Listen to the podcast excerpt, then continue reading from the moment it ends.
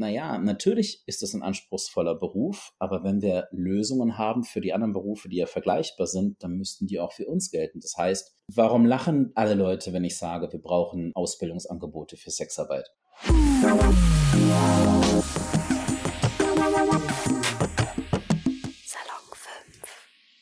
Hallo, Salon 5 Reporterin Nasra hier und ich sitze hier mit einem ganz besonderen Gast. Möchtest du dich einmal vorstellen? Hallo Nasra.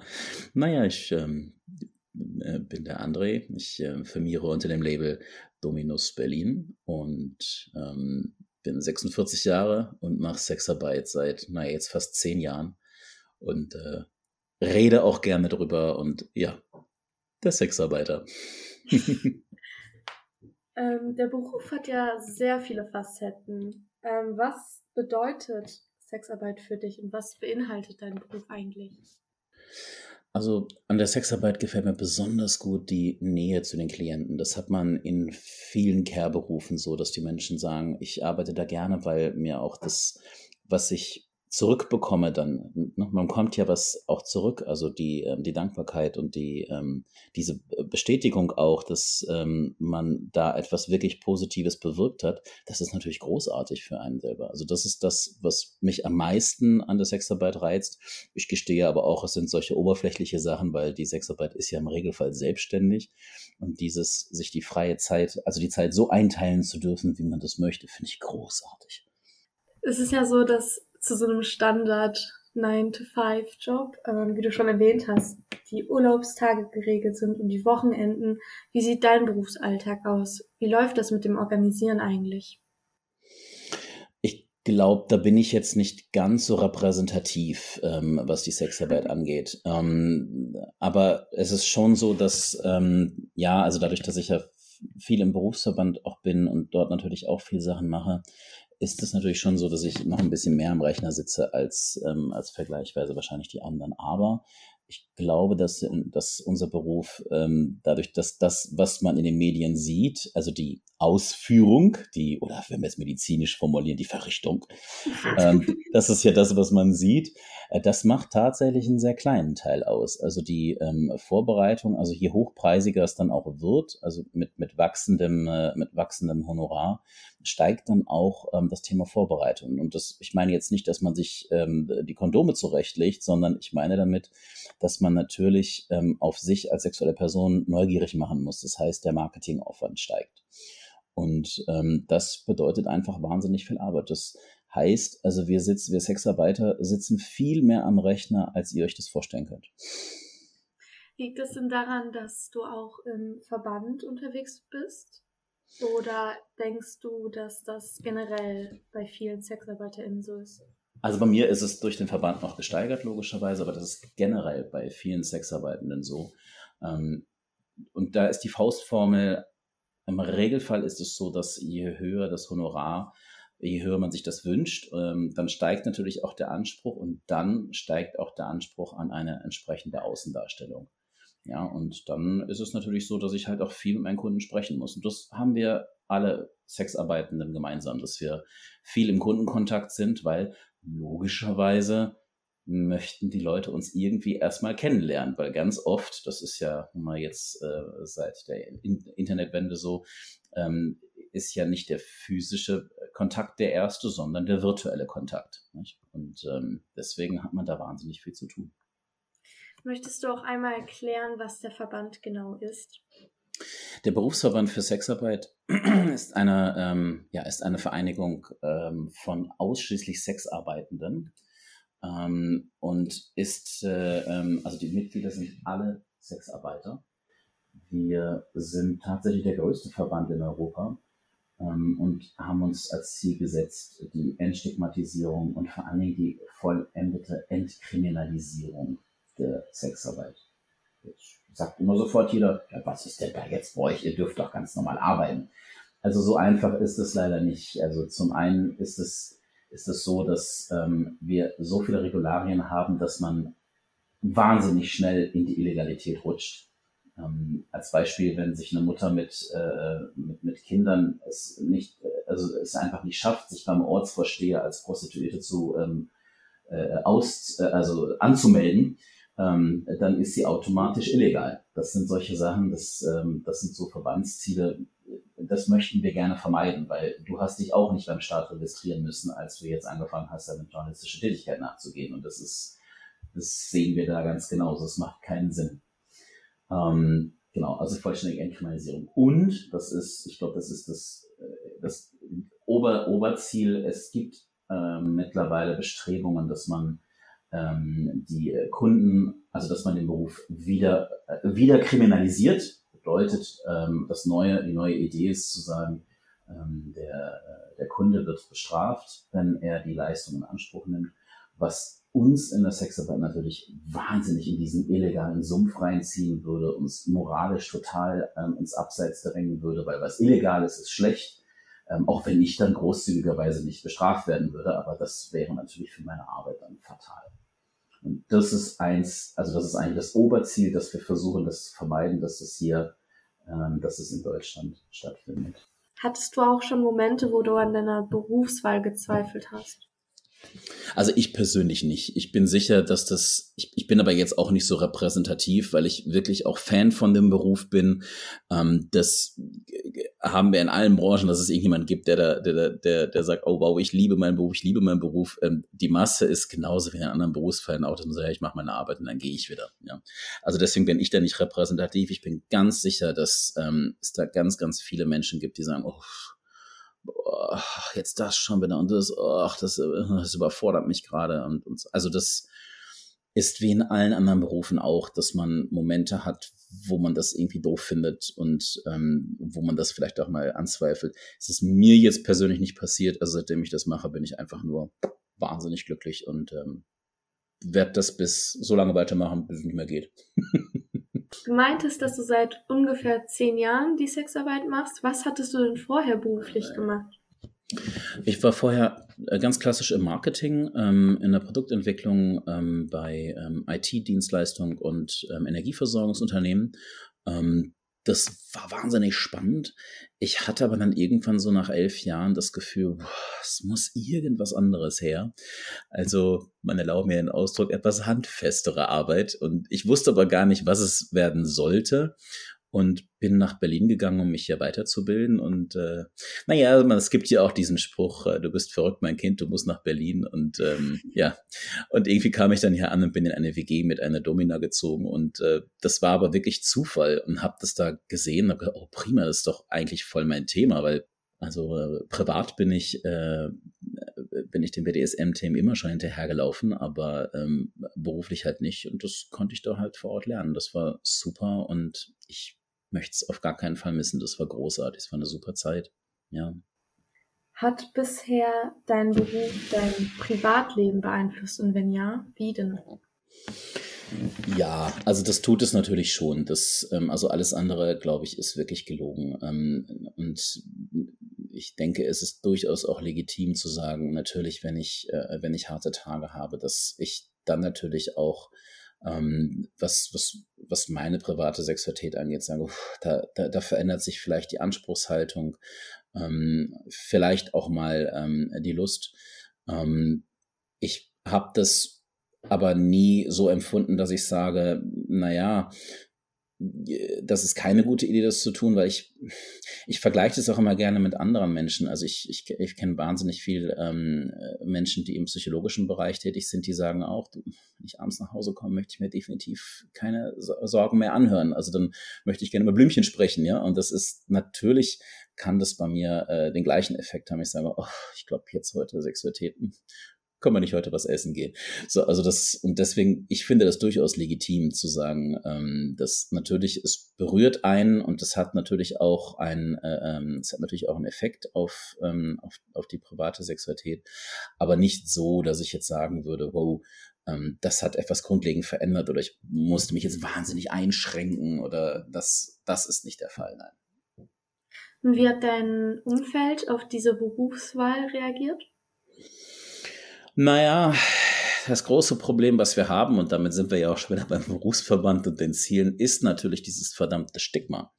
Und ähm, das, deswegen habe ich natürlich auch erstmal versucht, das geheim zu halten, wie viele andere Menschen auch. Ähm, und meine, ähm, ja, also das war jetzt insofern äh, am Anfang auch relativ simpel, weil ich war ja jetzt in einer, einer ich war jetzt in einer anderen Stadt, ich komme ursprünglich aus Nordrhein-Westfalen und ähm, das ging natürlich für eine Zeit lang gut und das endet natürlich irgendwann. Und ähm, jetzt war es bei mir so, ich war auch immer schon ein kleines bisschen rebellisch. Also ich bin eigentlich nie so in der Masse untergegangen. Insofern, meine Eltern waren da auch schon ein bisschen leid gewohnt. Und es war jetzt nicht die Riesenüberraschung. Also das ist, ähm, ja, das muss man dazu sagen. Ähm, aber es ist natürlich so, das Stigma ist riesig groß und natürlich meine Eltern, äh, meine Eltern haben auch Christiane F. für Kinder am Bahnhof Zoo gesehen und haben natürlich solche Dinge, setzen das äh, mit der Sexarbeit gleich. Ne? Also das, mhm. was natürlich ein wahnsinnig schlechtes Beispiel ist. Da reden wir natürlich von Beschaffungsprostitution, von Menschen, die in ganz, ganz schlimmen Lebenslagen sind. Und ähm, natürlich hat das ein bisschen gedauert, bis sie verstanden haben, dass das für mich ein, eine Tätigkeit ist, die zu mir persönlich wahnsinnig gut passt und die ich wahnsinnig gerne ausübe, weil ich das, ich muss das auch sagen, ich hoffe, das klingt nicht arrogant, aber ich kann das tatsächlich auch. Ich kann mit Menschen, die ich nicht kenne, eine wahnsinnig erotische Stimmung erzeugen und mich darin selber auch sehr, sehr wohlfühlen. Ich kann das wirklich sehr, sehr gut. Und ähm, das dauert natürlich, bis man dann seinem Umfeld das klar gemacht hat, hey, ähm, die, äh, ähm, das, ich, mir, mir geht's nicht schlecht und ich, ich fühle mich dabei auch nicht ausgenutzt. Also das ist, ich, äh, äh, also ich fühle mich sehr wohl dabei. Das ist, ähm, das ist wirklich ein Beruf, den ich schön finde. Nochmal zu Christian F., weil das hat mich auch noch so ein bisschen mhm. interessiert. Mhm. Wie geht man denn damit um, wenn Menschen quasi ähm, sich prostituieren? Weil sie eben in so einer Notlage sind. Hast du bereits Menschen kennengelernt, denen es so ging? Also die, der Punkt ist, die Grenzen sind da sehr fließend. Das, ähm, also der, das haben wir gemeinsam mit allen niedrigschwelligen Berufen. dass hier natürlich, also niedrigschwellig bedeutet ja, man kann das einfach machen. Also wenn ich jetzt Erntehelfer bin als Beispiel, dann komme ich eben aus Bulgarien und mache das für eine Zeit lang. Und diese Möglichkeiten, also diese, diese Berufsfelder, diese niedrigschwelligen Berufsfelder bieten immer ein großes Potenzial, dass man dort die Menschen irgendwie ausbeutet. Das bedeutet, wir müssen in diesen Berufsfeldern stärker hinschauen, wie kann man das supporten, dass solche Dinge nicht passieren. Das ist das eine. Wenn wir von Beschaffungsprostitution sprechen, das heißt von Menschen, die in einer Not sind, die können wir, also um jetzt beim aktuellen, also bei diesem genannten Beispiel Christiane F. zu haben, der hätte ein Sexkaufverbot niemals geholfen, weil das Problem, was sie hat, ist ja die Drogensucht. Und wenn wir die Sexarbeit jetzt so weit illegalisieren, dass das nicht mehr stattfindet, dann wird die Drogensucht aber übrig bleiben. Das bedeutet, wir helfen ihr nicht, wenn wir das, wenn wir ihr diese Einnahmequelle auch noch wegnehmen. Ja, das heißt, wir müssen da viel gezielter vorgehen, dass wir sagen, okay, wir brauchen Sozialarbeit, wir müssen Menschen haben, die vor Ort sind, die es schaffen, die Menschen zu überzeugen, langsam, aber sicher. In diesem Falle ist es dann wahrscheinlich so, dass Leute sich da ja nicht freiwillig für entschieden haben, sondern dass man die in diesem Augenblick natürlich da dann wahrscheinlich, dass man denen dann raushilft aus diesen Situationen. Das ist ja eine ganz, ein ganz, ganz anderes Ding, ähm, als jetzt mein Weg oder den Weg von den ganzen Kolleginnen und Kollegen, die ich jetzt persönlich kenne, ähm, die sagen, wow, ich habe mich dafür entschieden. Ja, und deswegen, das ist, das sind Notsituationen und da bedarf es, dass, dass wir Menschen und Institutionen haben in unserem Land, die sich da ganz gezielt drum kümmern. Ähm, das hat aber nichts damit zu tun, dass man ähm, die Sexarbeit einfach per se in irgendeiner Version illegalisiert. Damit helfen wir den Menschen definitiv nicht. Oder dass man halt Vorurteile um sich herumwirft, ne?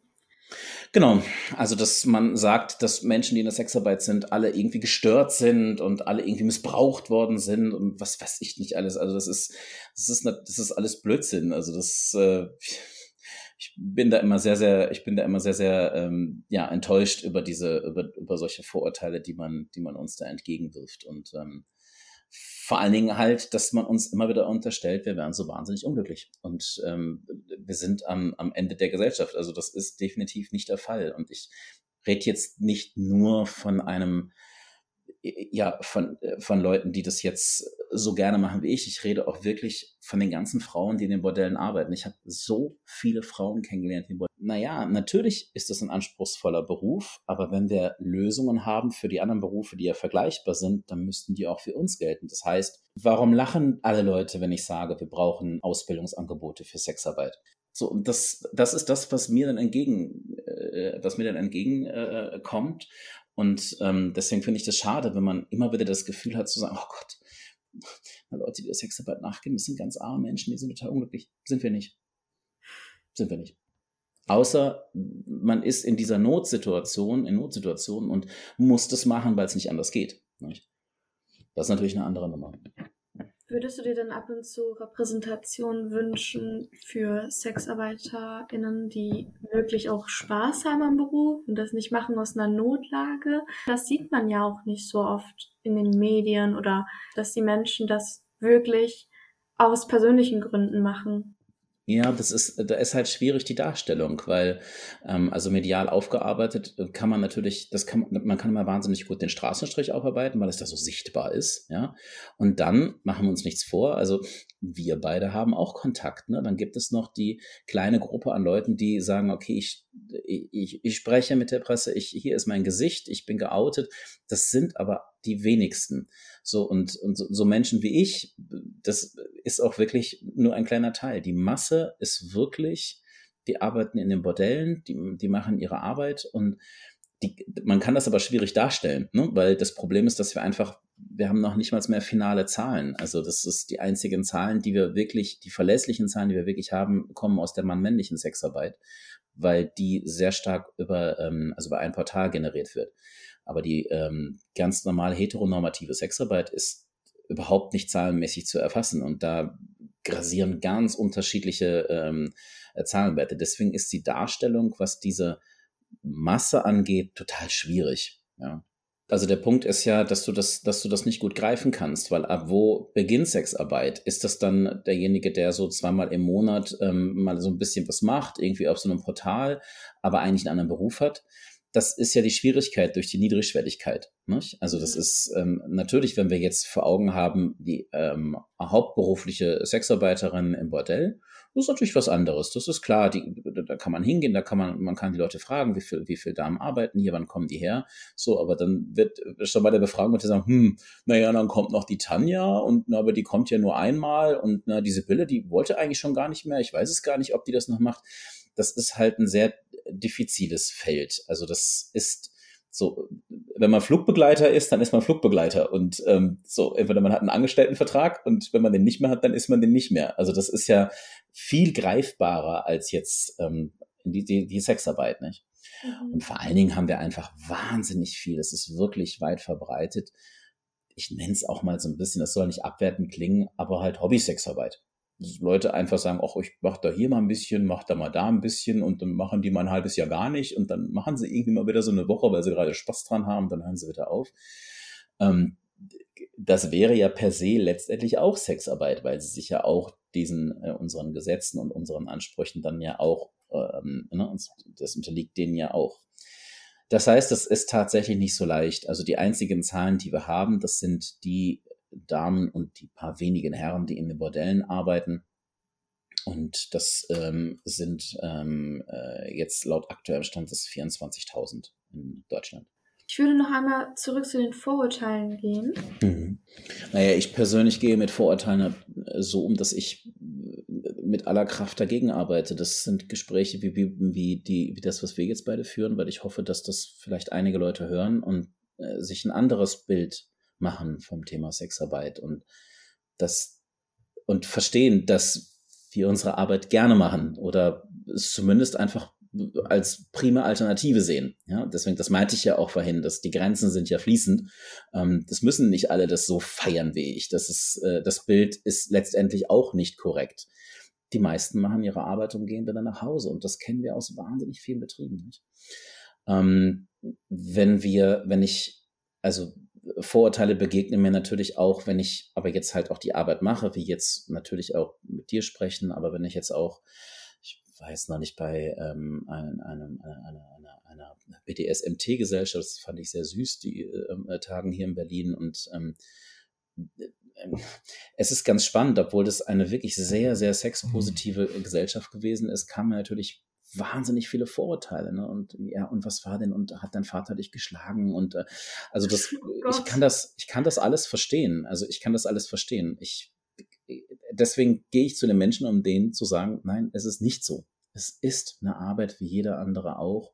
Und natürlich gibt es Unterschiede und äh, machen wir uns nichts vor. Also das ist, ähm, da ist natürlich noch viel, viel wichtiger, dass man äh, dass man auf seine Psychohygiene achtet, ist ja ganz klar, das wissen wir. Also das wissen wir auch so aus anderen Pflegeberufen. Nicht? Also wenn wir, ähm, ich, ich habe damals meinen Zivildienst in der Kinderpsychiatrie gemacht und da haben wir alle, selbst die Zivildienstleistenden, Supervision bekommen. Das bedeutet, dass wieder ein Psychologe kommt, um die Menschen, die da vor Ort mit dem psychisch erkrankten Menschen arbeiten, wieder auch ähm, Hilfestellung bekommen und sich austauschen können. Das heißt, natürlich hat der Beruf einen anderen Anspruch ähm, als jetzt, wenn ich jetzt beim Friseur arbeiten würde oder sowas. Das ist natürlich wieder was anderes, wobei wir da auch wieder mit Menschen zusammenarbeiten, nicht? Aber ähm, das, das heißt, wir müssen, ich kann jetzt nicht sagen, es ist alles total super im, also ich würde zum Beispiel auch immer sagen, naja, natürlich ist es ein anspruchsvoller Beruf, aber wenn wir Lösungen haben für die anderen Berufe, die ja vergleichbar sind, dann müssten die auch für uns gelten. Das heißt, warum lachen alle Leute, wenn ich sage, wir brauchen Ausbildungsangebote für Sexarbeit?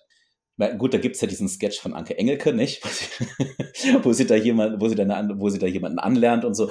Das, darum geht's jetzt nicht. Es geht natürlich darum, dass, dass Menschen unterstützt werden. Sei es die Psychohygiene, sei es ähm, zum Beispiel auch aufzupassen, dass man äh, nicht in irgendwelche Fänge gerät von Menschen, die einen ausnutzen. Sei es aber einfach so simple Themen wie Marketing und Buchhaltung und Steuern. Das sind alles Dinge, da denkt man immer, das können wir alle ja irgendwie selber machen.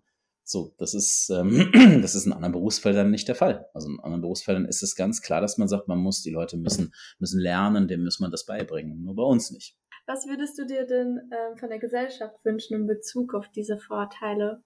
Ach, was ich mir von anderen, was ich mir von der Gesellschaft wünschen würde. Ich glaube, ähm, der, ähm, der, der, Haupt, der Hauptpunkt ist, dass wir weiter, also dass wir, ich, also ich spüre, dass in Summe wir hier an dem Punkt sind, dass man sagt, hm, doch, das sollte eine, es sollte eine, äh, ähm, das sollte eigentlich eine Arbeit sein wie jeder andere auch. Das, also es sind auch äh, aktuelle Umfragen und so zeigen das auch, dass die Menschen sagen, nee, das ist eine Arbeit und das müssen wir respektieren.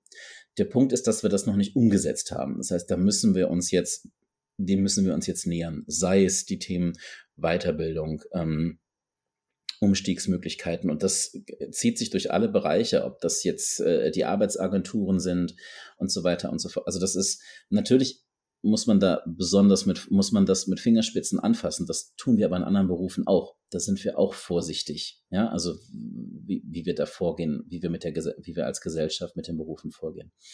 Ähm, uns fehlt aber sicherlich zu der Grundakzeptanz, die wir haben, fehlt noch eine Umsetzung, dass wir uns mehr mit den Themen beschäftigen und mehr Support geben können innerhalb, ähm, innerhalb der Sexarbeit.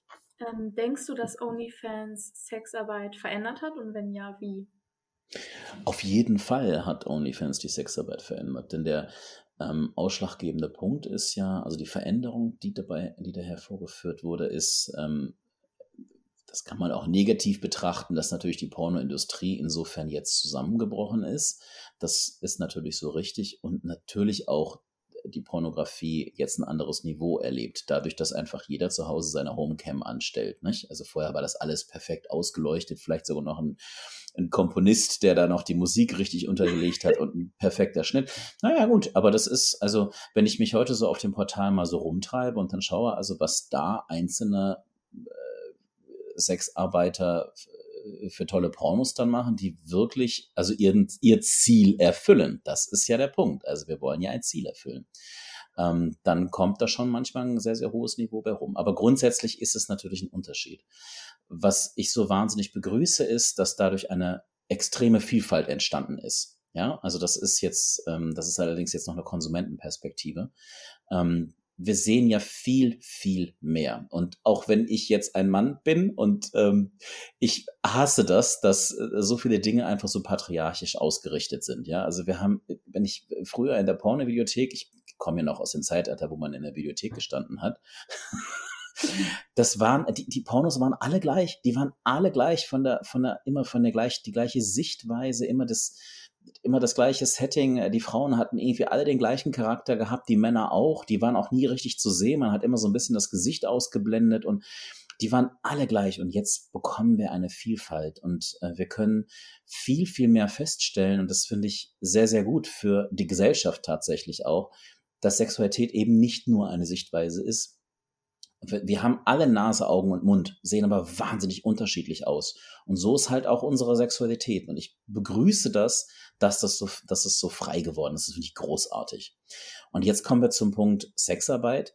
Ähm, das hat natürlich die Sexarbeit insofern verändert, als dass wir jetzt da natürlich noch eine zusätzliche Einnahmequelle haben. Nicht? Also vorher, glaube ich, hat man auch stärker getrennt. Da gab es Pornodarsteller und dann gab es Sexarbeiter.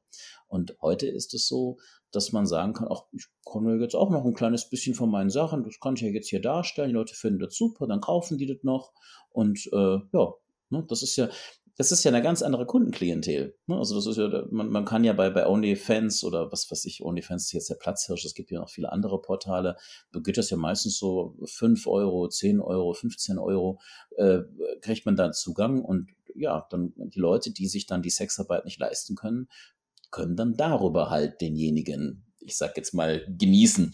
Ähm, und das ist ja auch durchaus legitim. Also ich finde das, ich finde das doch ganz prima so, dass ähm, da halt auch Möglichkeiten dann geschaffen werden.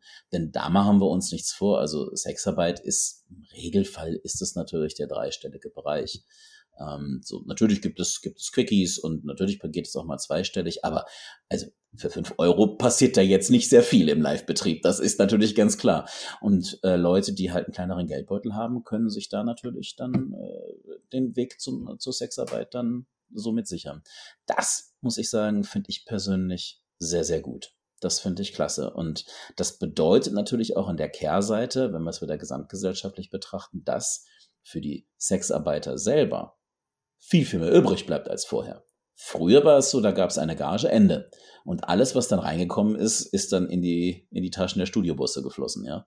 Und äh, es ist auch okay, die haben ja auch ihre Arbeit gemacht, aber mein, ja, mein Herz sagt mir, ich finde das schöner, dass bei den Leuten, die es erstellen, dass dann das, naja, dass, dass, dass der Lohn dann primär dort verbleibt. Das muss ich ganz klar sagen.